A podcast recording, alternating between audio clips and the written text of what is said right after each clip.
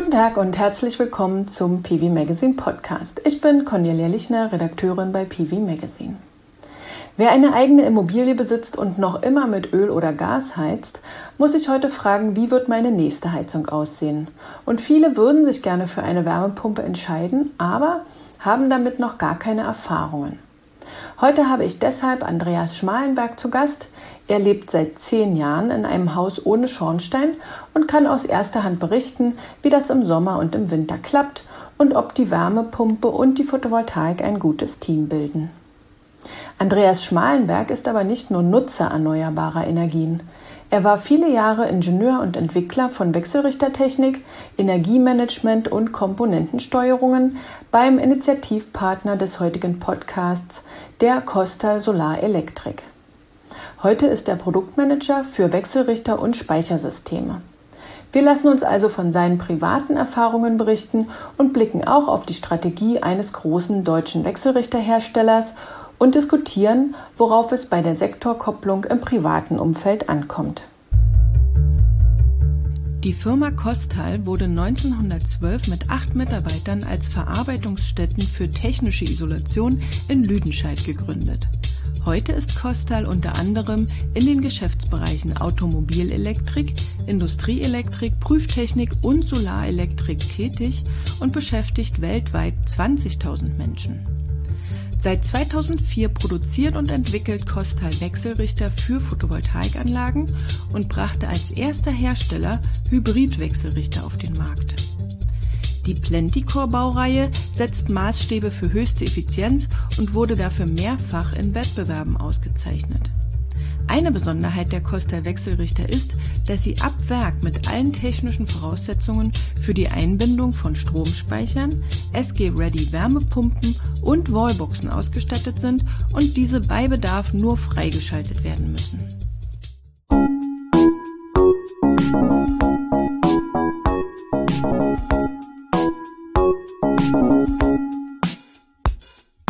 Der PV Magazine Podcast heute mit der Frage, wie leben wir ohne Schornstein? Dazu begrüße ich Andreas Schmalenberg, Besitzer eines selbstgebauten Einfamilienhauses und Produktmanager beim Wechselrichterhersteller Kostal. Herzlich willkommen, Herr Schmalenberg.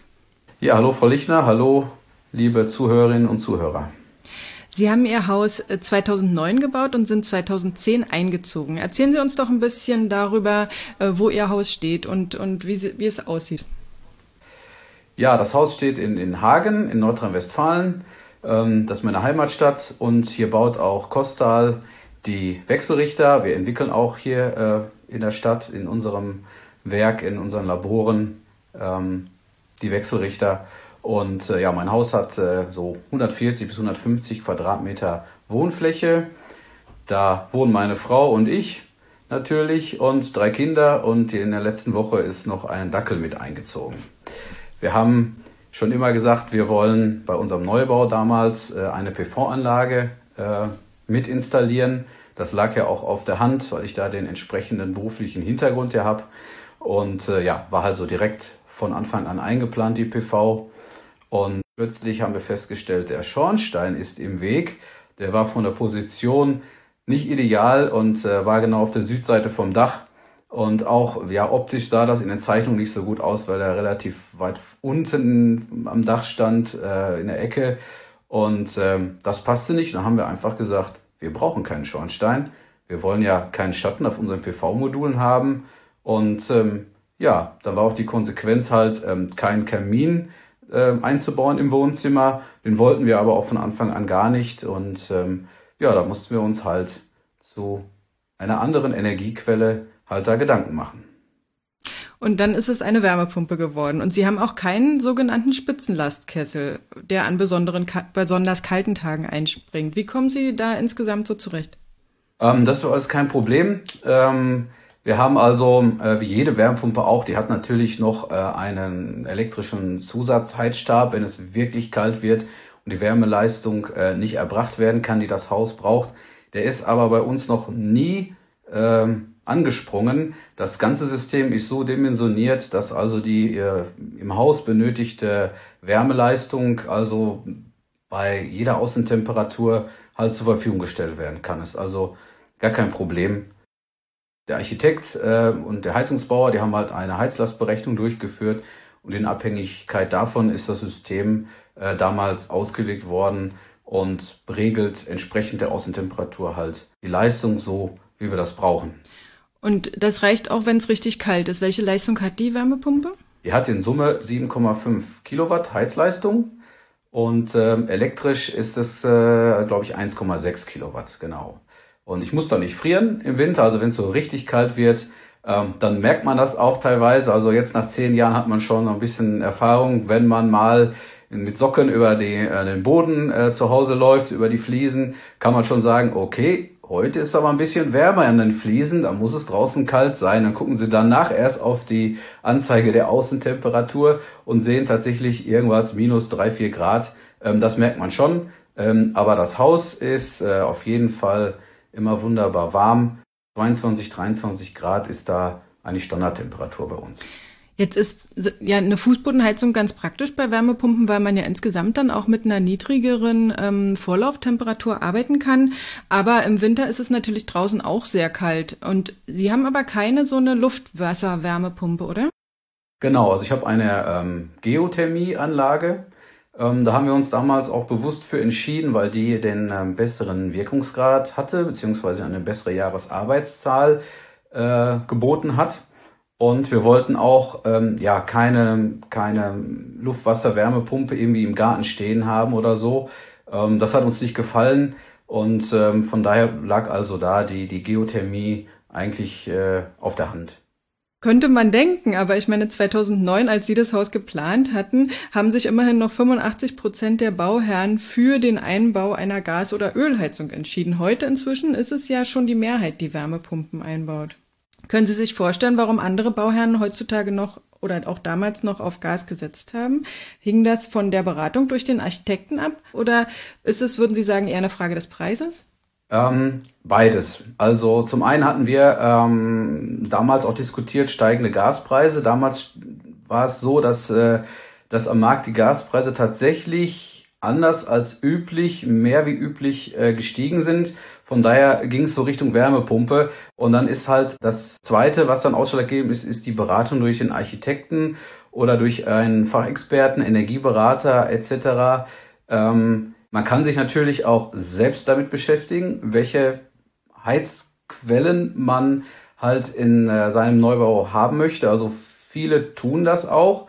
Anderen liegt das vielleicht nicht so, äh, sich mit der Technik zu beschäftigen. Die sind natürlich auf den Experten, den externen Experten natürlich dann angewiesen. Ne? Und ähm, ähm, da kann ich mir vorstellen, gerade vor zehn Jahren, ähm, eigentlich war die Wärmepumpentechnik schon ähm, ausgereift. Die gibt schon sehr lange. Ähm, aber tatsächlich war der Standard immer noch ähm, die Gas- oder die Ölheizung. Und bei uns jetzt in der Region ist es dann mehr Gas. Ähm, ja, und wenn ich dann selbst äh, mich daran gewöhnt habe, weil das halt Standard ist, weil ich selber keine alternativen Quellen halt kenne, ähm, dann muss ich mich natürlich dann auf den Architekten verlassen, was, was der rät. Und äh, ja, äh, von daher ist man dann auch so natürlich so ein bisschen halt abhängig von den Fachexperten. Ich meine, wenn Sie der Schornstein jetzt nicht so sehr gestört hätte, dann hätten Sie wahrscheinlich am Ende auch eine äh, Gasheizung gehabt, oder?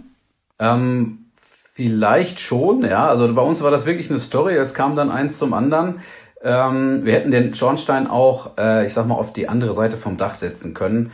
Und so ein Kamin ähm, wäre auch schön gewesen, natürlich im Sinne der Behaglichkeit, äh, kann man sich auch gut vorstellen. Ähm, das wäre aber gerade vom Schornstein her wäre das sehr teuer gewesen, den zu verlegen. Man hätte dann, ähm, also der Hausanschlussraum bei uns, der ist ähm, genau vorne auf der Südseite in der Ecke, da drüber war der Schornstein geplant und man hätte dann praktisch die ganze Technik verschieben müssen, ähm, weiter in, in, äh, nach hinten ins Gebäude, äh, auf die Nordseite praktisch und das wäre letzten Endes dann zu teuer geworden, weil die Versorgungsleitung, die kommen von der Südseite ins Haus rein ähm, das wäre sehr kompliziert und teuer geworden. Deswegen haben wir davon direkt Abstand gehalten. Aber so eine Wärmepumpe ist ja auch nicht ganz äh, preisgünstig. Also im Vergleich zu einer, zu einer Gasheizung ist es ja auch relativ teuer. Man hat den großen Kostenblock, wenn man so ein ähm, Bohrloch setzt. Wie war die Kostensituation da bei Ihnen? Ja, das war, äh, also das ist eine spannende Frage. Wenn man die Bohrung für die Wärmequellen im Grunde außen vor lässt, dann ist das Delta nahezu plus minus äh, bei 0 Euro. Eine normale Gasheizung mit Installation und Wasserspeicher mit Therme kostet, habe ich jetzt aktuell mal die Preise rausgesucht, ungefähr 6000 Euro, vielleicht auch etwas mehr. Dann muss man natürlich jetzt in unserem Fall den Schornstein hätten wir natürlich auch gebraucht und den konnten wir praktisch dann rausrechnen. Den mussten wir dann nicht kaufen. Der lag so bei, das habe ich nicht mehr genau gefunden, ungefähr 2000 bis 3000 Euro sollte das kosten. Ähm, so, dann wäre ich in Summe äh, gewesen, nur für, für die Heiztechnik selber, dann tatsächlich auch schon bei 8000, 9000 Euro. Und ähm, die Wärmepumpe selber, die hat so circa 10.000 Euro gekostet. Da war, äh, gab es noch eine Förderung von der BAFA. Also es ist auch immer ganz wichtig, wenn sich da jemand für interessiert, immer schauen, äh, was wird da gerade wie hoch gefördert. Das muss man auf jeden Fall äh, die Kosten halt in Summe rechnen. Ähm, so, und da kam ich da im Grunde auf plus minus null. Und jetzt brauchten wir ja zwei Sonden, a 70 Meter. Und da hat eine, ein Meter hat circa 58 Euro gekostet, inklusive äh, Mehrwertsteuer schon. Und von daher waren es ungefähr Mehrkosten von 8.000 bis 9.000 Euro, die wir dann tatsächlich hatten. Das ist Geld, aber bei einem Neubau kann man natürlich dann schauen, ist es mir das wert, ja oder nein. Die Wärmepumpe hat ja auch einen Vorteil, dass man damit auch im Sommer kühlen kann.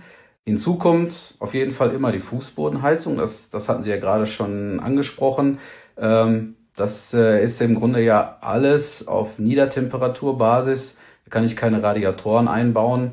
Und die Fußbodenheizung ist natürlich per se schon mal teurer. Und diese Kosten, die habe ich natürlich, wenn ich sage, ich möchte diese, diesen Komfort der Fußbodenheizung sowieso haben, ähm, dann habe ich diese Kosten eh. Ja, und ähm, ja, da ist es dann halt wichtig, da einfach mal nachzurechnen, welches Delta habe ich denn jetzt äh, ja im Realen. Und jetzt sagten Sie ja schon, Sie kühlen auch mit der Fußbodenheizung. Das war wahrscheinlich in den letzten heißen Sommern äh, ganz angenehm. Wie macht sich so eine Kühlung am Fußboden bemerkbar? Angenehm ist wirklich das richtige Wort. Also ähm, das ist eine perfekte Kühle, finde ich. Ähm, es fühlt sich nicht wie eine Klimaanlage an. Es ist jetzt nicht so, dass das Haus auf äh, Innenraumtemperatur von 21 Grad oder so runtergekühlt wird, ähm, sondern das passt dann auch schon von der Regelung so zusammen, dass es dann bei ungefähr 24,5 Grad liegt äh, in den Sommermonaten, bei, bei richtig heißen Tagen, so dass wirklich auch das Delta, äh, diese Temperaturdifferenz nicht so ähm, stark ist. Der einzige Nachteil ist, den wir da noch vielleicht haben, ähm, man merkt das auch. Genauso wie wenn Sie jetzt im äh, Winter heizen, die Fußbodenheizung wird entsprechend wärmer bei kalten Temperaturen, habe ich natürlich jetzt kalte Fliesen im Sommer. Irgendwo muss die Kühle ja dann herkommen und ähm, da muss man sich schon ähm, ja, Socken oder Hausschuhe tatsächlich auch anziehen, wenn man dann zu Hause rumläuft. Das ist ganz klar so. Und regenerieren Sie damit auch gleichzeitig Ihr Bohrloch? Die läuft nicht so oft, die, die Kühlung tatsächlich. Da muss es schon wirklich sehr heiß sein, damit da was nötig ist. Ähm, nein, großartig wirkt sich das nicht aus. Also das ist äh, eine Komfortfunktion, würde ich sagen. Aber viele Leute, gerade in Bestandsgebäuden, haben ja auch Angst, dass durch den Einbau einer Wärmepumpe bei ihnen die Stromkosten durch die Decke gehen.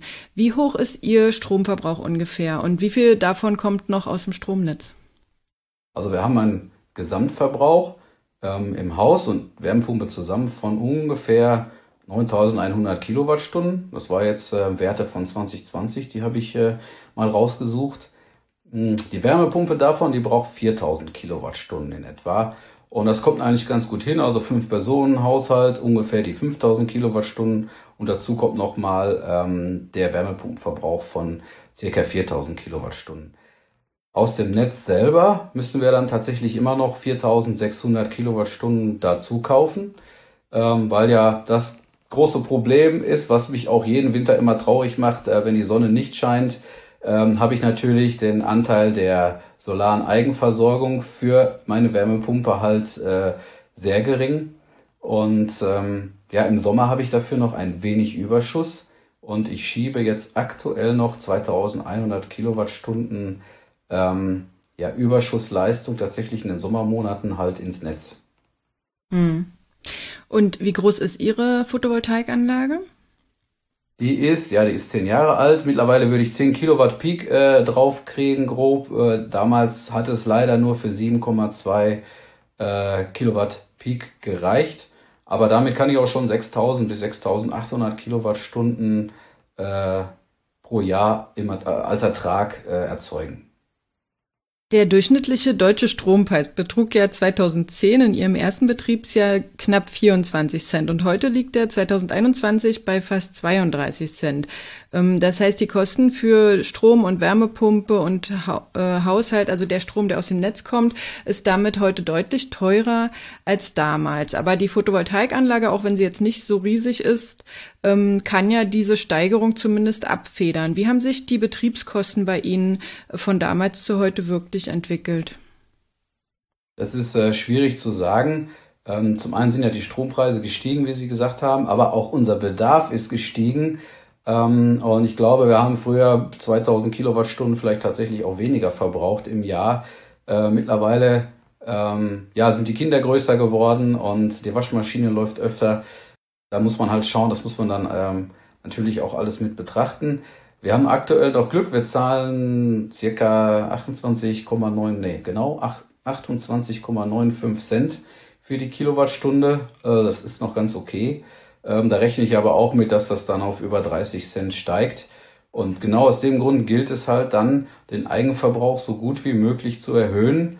Ähm, also ähm, durch Einschalten von externen Verbrauchern, wenn ich einen PV-Überschuss habe, ähm, oder dann am besten direkt natürlich ein Speichersystem halt äh, nachzurüsten und dadurch den Eigenverbrauch zu erhöhen. Das haben Sie ja auch gemacht. Sie haben äh, nicht gleich am Anfang, aber später noch einen Speicher dazu gekauft. Was ist das für ein Speicher? Wie groß ist der? Also aktuell haben wir den ähm, BYD Premium Speicher äh, vom Typ HVM und der ist 16,6 Kilowattstunden groß. Den haben Sie, wie haben Sie den ausgelegt? Es ist ja doch relativ groß, ähm, deutlich größer als das, was Sie eigentlich äh, von der Photovoltaikanlagengröße her bräuchten. Stimmt, also manche sagen, man kann so eins zu eins planen. Das heißt, ich habe 7 Kilowatt Peak PV-Leistung installiert und dann dazu passen 7 Kilowattstunden Speicher. Ähm, ich habe aber da gute Erfahrungen gemacht tatsächlich. Also man kriegt auch, äh, wenn die Sonne scheint, kriegt man auch die doppelte Energie, äh, also in den Speicher reingeladen. Also, also 14 Kilowattstunden zum Beispiel, das ist überhaupt gar kein Problem. Ähm, macht dann auch Sinn, gerade wenn man eine Wärmepumpe nutzt. Die braucht natürlich auch mehr Leistung, mehr Energie am Tag. Und ähm, ja, gerade so im Herbst, im Frühjahr, in den Übergangszeiten, da macht sich das stark bemerkbar. Da haben wir also wirklich, äh, äh, wir müssen nichts dazu kaufen. Wir haben einen Eigenverbrauch von fast 100 Prozent. Ja, da merkt man also, dass das System schon gut aufeinander abgestimmt ist und ähm, da kann man fast schon sagen, ja, im Hinblick äh, auf äh, zukünftige äh, Entwicklung in der E-Mobilität, äh, Integration von Wallboxen in so ein System, macht es auf jeden Fall Sinn, da auch einen, einen großen Speicher halt einzusetzen. Als Sie den Speicher nachgerüstet hatten, da war ja Ihr Wechselrichter auch schon ein paar Jahre alt. Mussten Sie den damals austauschen? Ja, den Wechselrichter, den musste ich austauschen. Ähm, wir haben jetzt dann äh, zu der Zeit haben wir beim bei Costal ähm, den Pico BA Wechselrichter ähm, auf den Markt gebracht. Das war so ziemlich der erste Hybrid-Wechselrichter, wo ich äh, PV und einen Speicher anschließen konnte. War damals was ganz Neues. Äh, auch der Heimspeichermarkt, der war in der Form tatsächlich noch am Anfang.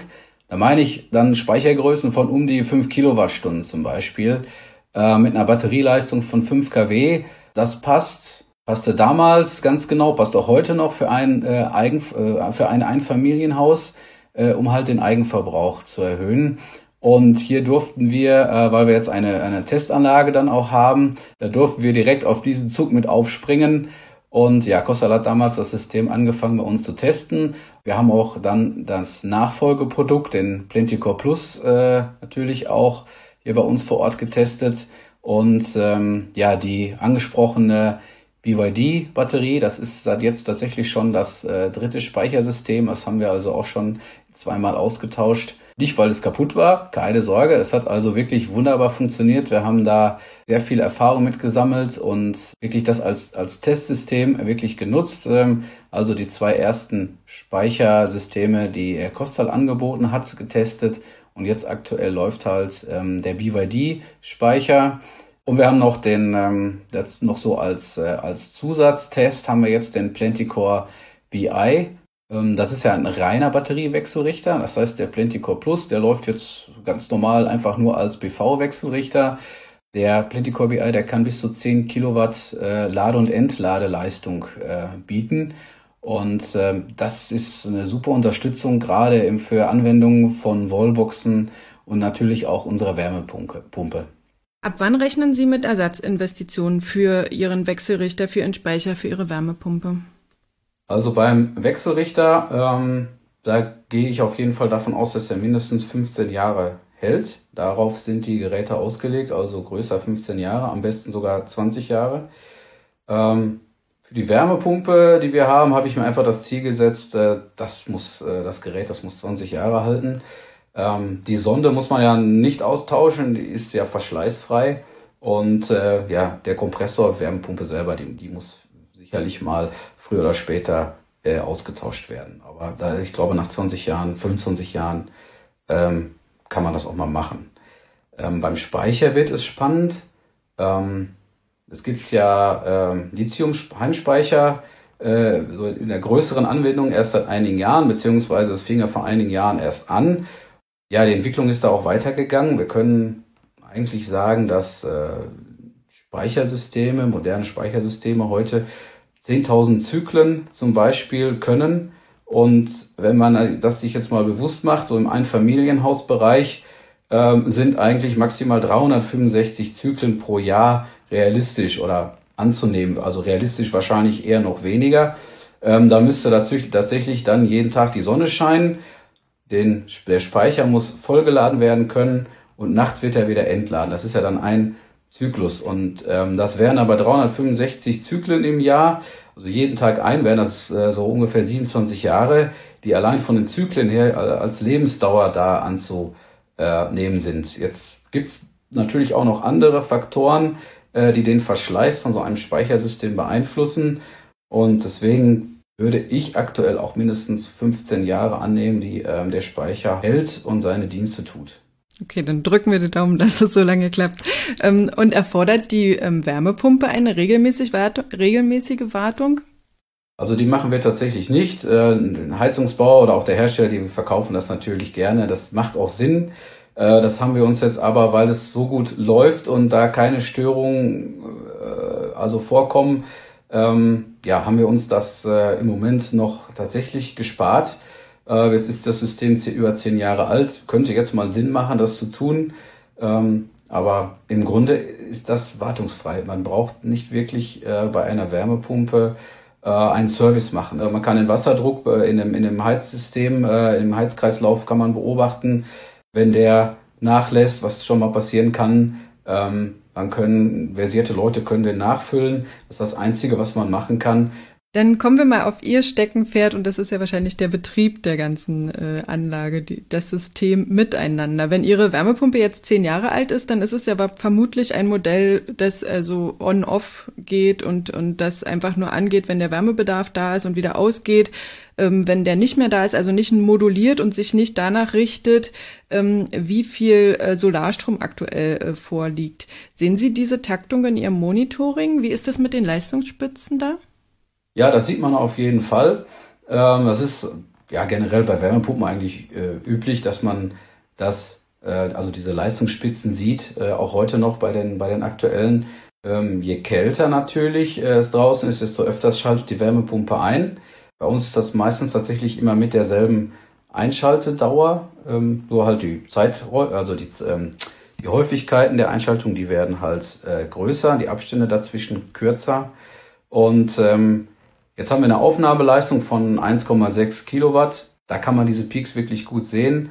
Und es ist aber auch äh, jetzt kein Problem, wenn es diese Lastspitzen gibt, ähm, weil dafür äh, ist der Hausanschluss locker ausgelegt. Also Aber wäre ja auch schön, wenn es einfach aus dem Speicher kommen könnte. Das stimmt, genau. Das ist natürlich wirklich ein guter Punkt. Ähm, das ist äh, in der Regel ähm, so bei den PV-Speichersystemen, dass natürlich, ähm, sobald ich einen Hausverbrauch habe, der entsprechende Einspeisesensor, den wir da nutzen, ähm, diesen Hausverbrauch natürlich erkennt und dann automatisch in Abhängigkeit dieses Hausverbrauches genau mit der passenden Leistung ähm, bei Bedarf ähm, der Batteriespeicher dann entladen wird ähm, und damit dann die Wärmepumpe versorgt wird.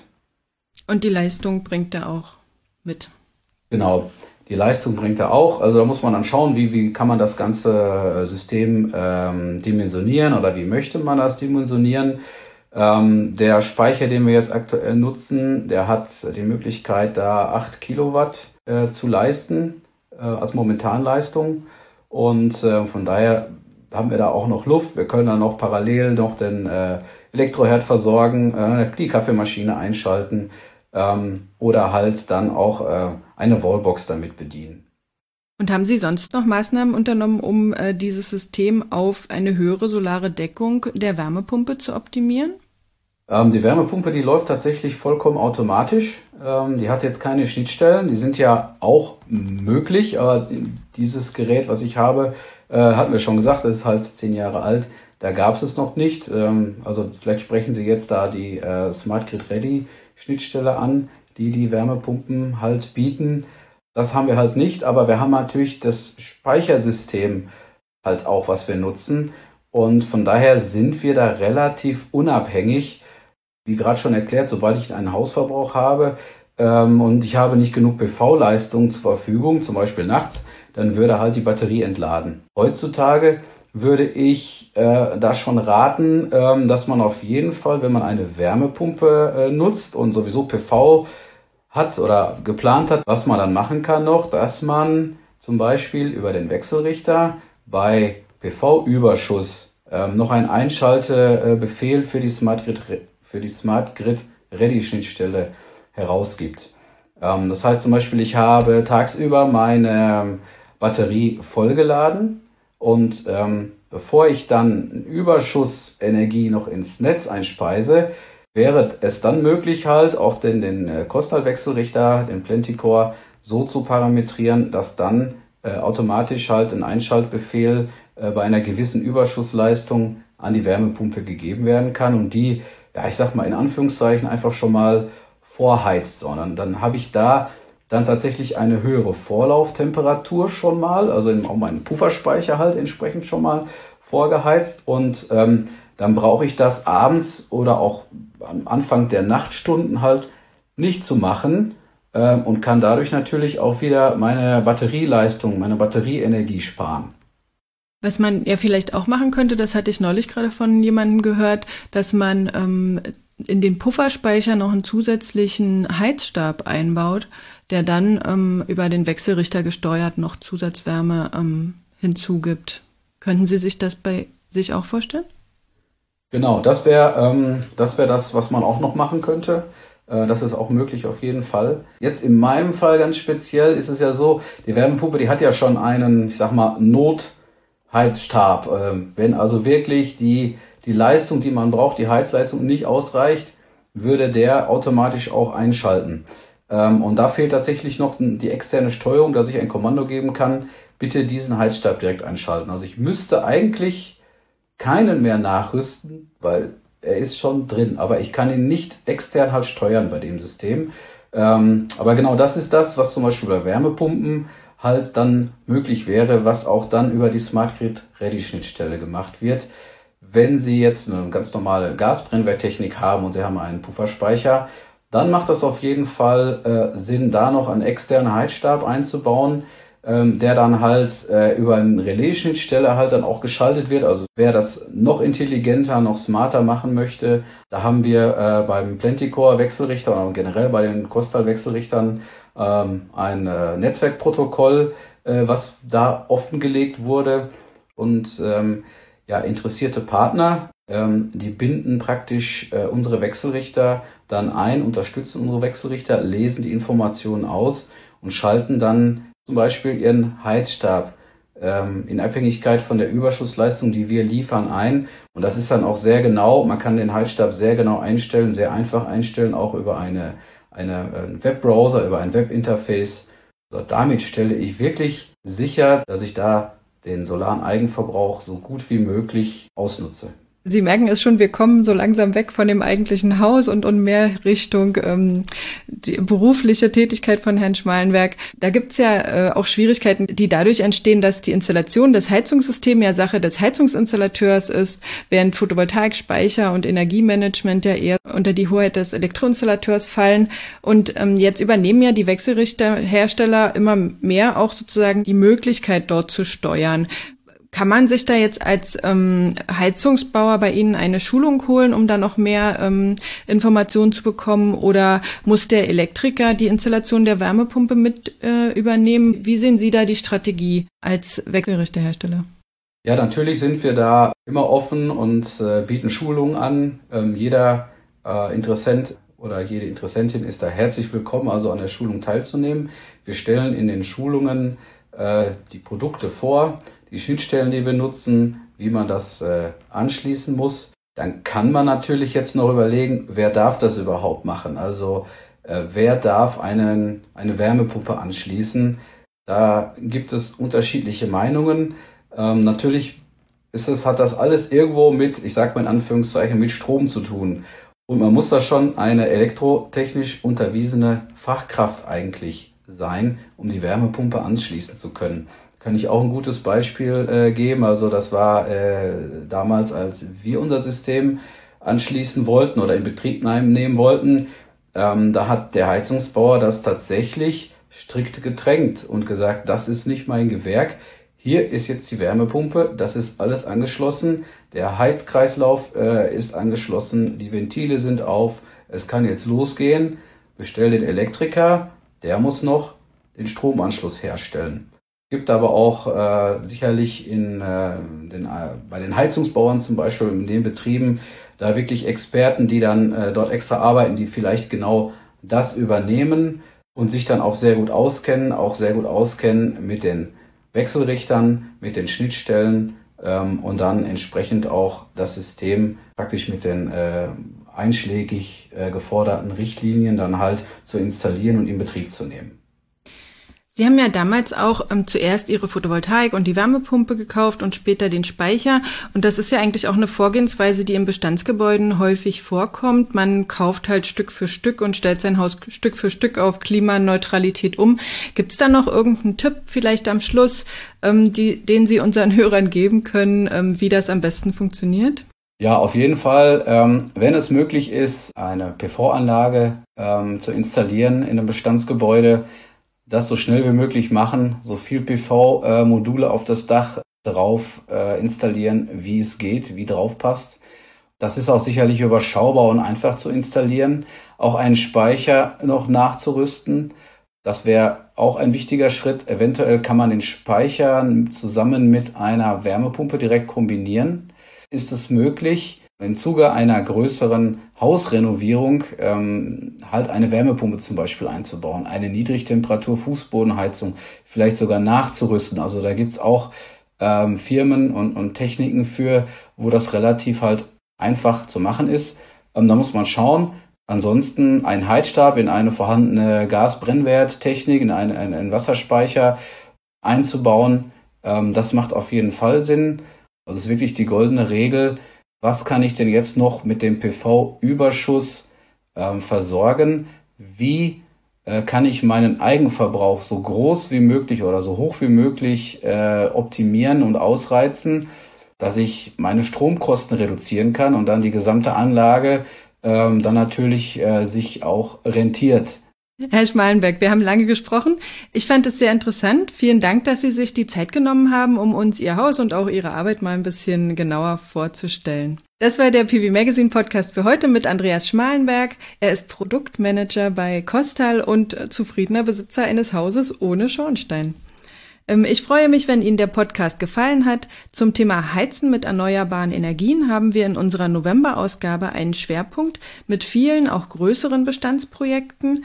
Und das Einzelheft oder ein Abonnement erhalten Sie in unserem Webshop unter shop.pv-magazine.com. Ganz aktuell berichten wir aber auch online unter www.pv-magazine.de.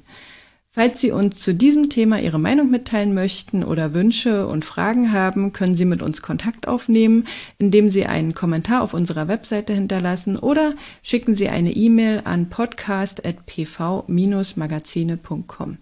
Wir freuen uns immer, wenn Sie uns auf den Plattformen iTunes und SoundCloud liken und dann werden wir auch von anderen leichter gefunden. Vielen Dank fürs Zuhören und bis zum nächsten Mal.